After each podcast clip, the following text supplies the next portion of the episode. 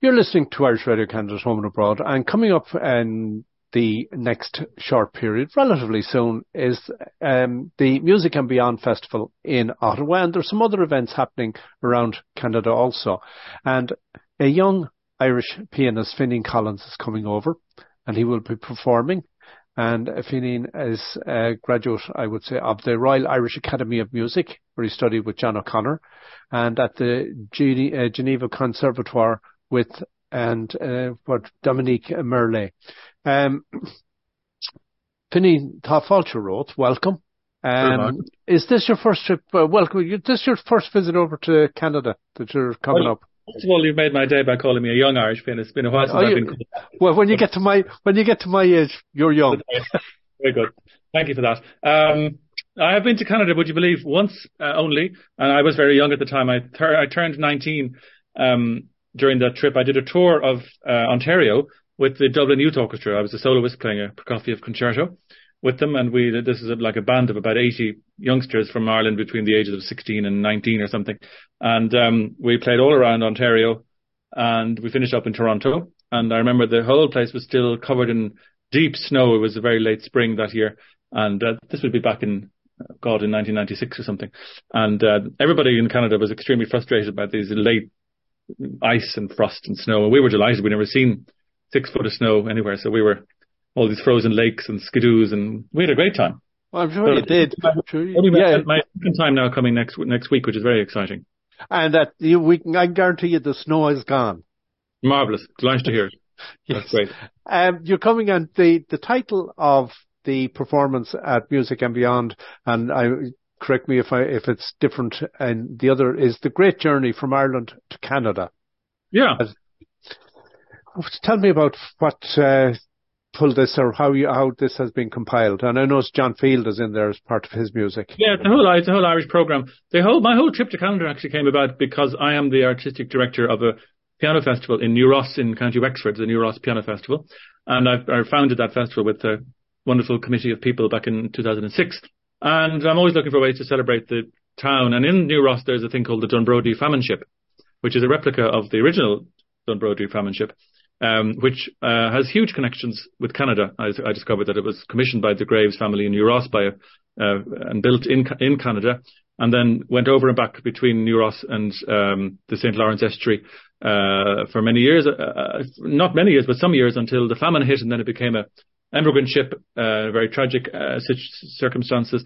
And then it carried on, and it went. I think it ran aground in the 1870s, and then about 30 years late, 30 years ago, I should say, in New Ross, they um, got together a whole group of volunteers, and they made a replica of this ship, which is now in New Ross uh, on the river and is a major tourist attraction. So there, I decided it'd be lovely to celebrate these these connections between Ireland and Canada um, in music. And so I got onto a, a, a, festival in Quebec, actually, on the St. Lawrence Estuary. In, it's called Domaine Forget. It's in Charlevoix, um, and it's east of Quebec City.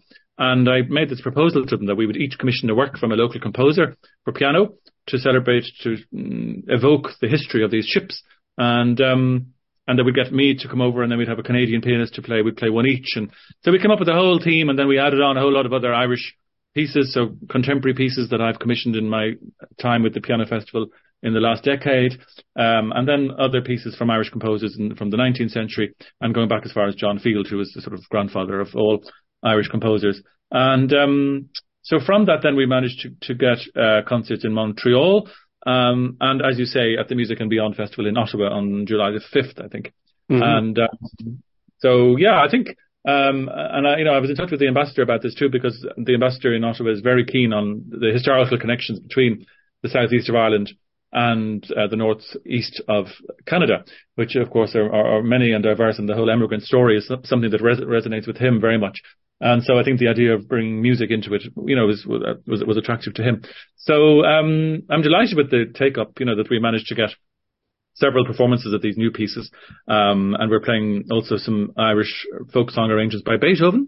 Uh, there's, you know, we've come to, we've come up with a nice program of chamber music with violin, cello, piano, um, and a singer, um, which celebrate Irish and Canadian music actually, but mostly Irish. So, um, yeah, the Music and Beyond Festival. I'm looking looking forward to playing there. I've never never been to Ottawa, so um, it'll be interesting.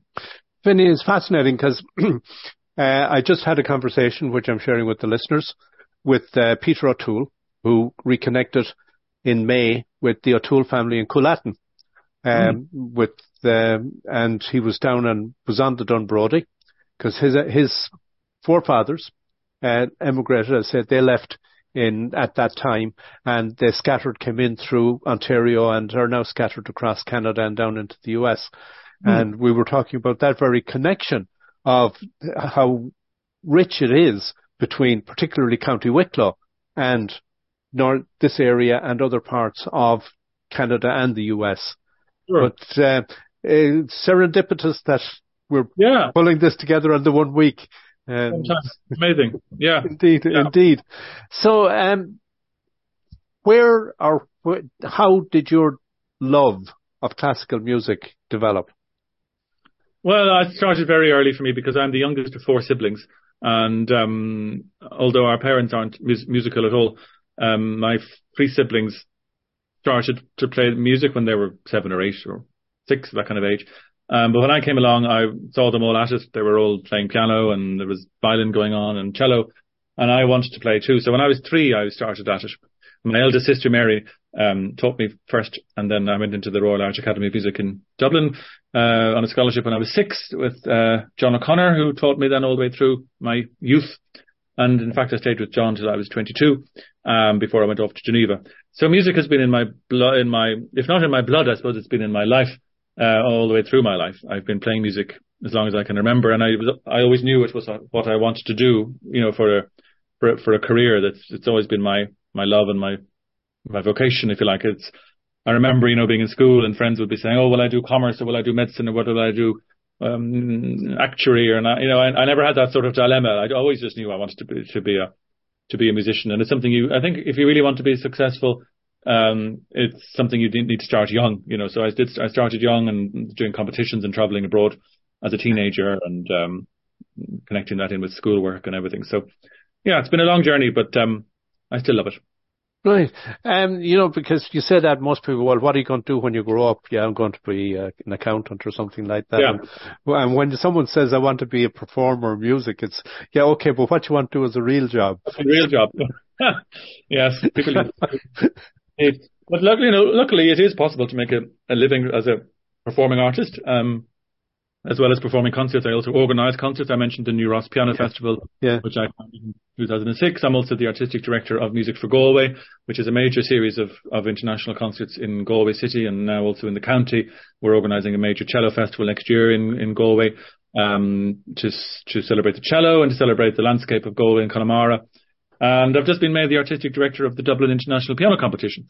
So it's what I like to call a, a portfolio career, you know, with all these different things and then with the, all the performing work and the traveling I do, um, you know, you can. It's it's wonderful to to to know that one can actually make a, a decent living um, as a as a musician, and you don't need to have a, a day job.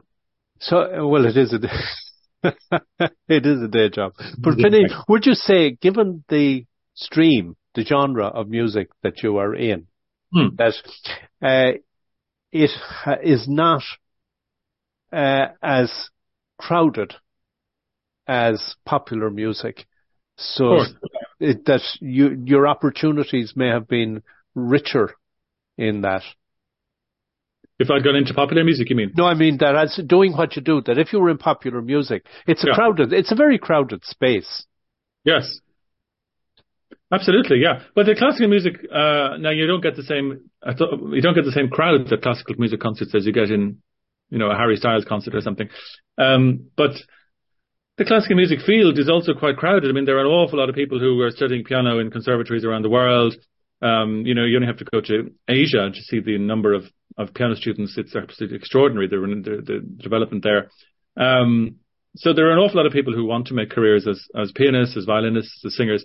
Um, so in effect, it is a crowded field and it's, it's a challenge. You know, everybody makes their own career and I'm often asked to sort of speak to younger people and say, well, how do you make a career in music? And all I can say is, you know, how I did it and how I diversified and, and the fact that I play not only solo recitals, but I play with orchestras, I play with singers, I play with all that violin, I play with different instruments. You know, you don't folk, you don't, you, you have to keep yourself open and, and, you know, ready to take on challenges and, uh, but it's a very satisfying and uh, interesting career because it's never no two weeks are the same. You know, last month I was in Korea for 12 days. Um, you know, next week I'm in Switzerland and then I'm coming to Canada. It's you know, it's it's um it's a privilege to be able to make a career in, in that way and to get to travel and to play for people and to see how it's also how it's received in different countries. Like in Korea, for example, the, you get massive crowds at the concerts, lots of young people. Um, in Europe, it's a bit more sedate, maybe you know, depending on where you are. Um, it's it's it's very different. I'm looking forward to seeing how it'll be in Canada. It'll be excellent. I can guarantee. Of course it will. I'm looking yeah. forward to seeing you in Canada. Um, yeah. yeah, yeah, we have we have our tickets. We will be there. Great. Yes, indeed. And that date for Ottawa is July 5th, as you mentioned. When, uh, hmm. What date is Montreal and what date is uh, Charlevoix? Yeah, Montreal is the night before, uh, as far as I recall, the July the 4th in the Conservatoire of Music in Montreal, or should I say Montreal.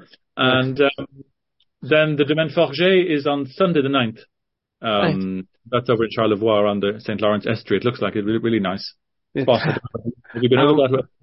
Canada. It's it's beautiful down there. And do will you have a little bit of time before or after to actually take in a little bit of vacation and sightseeing? Well, not really a vacation, but I'll have a couple of days when I'm rehearsing and can look around. So um, there's three or four days in Montreal, uh, two days in Ottawa, three days over in Quebec at the Domaine Forget, and then I think I'm taking one night in Quebec City to look around. Beautiful, beautiful.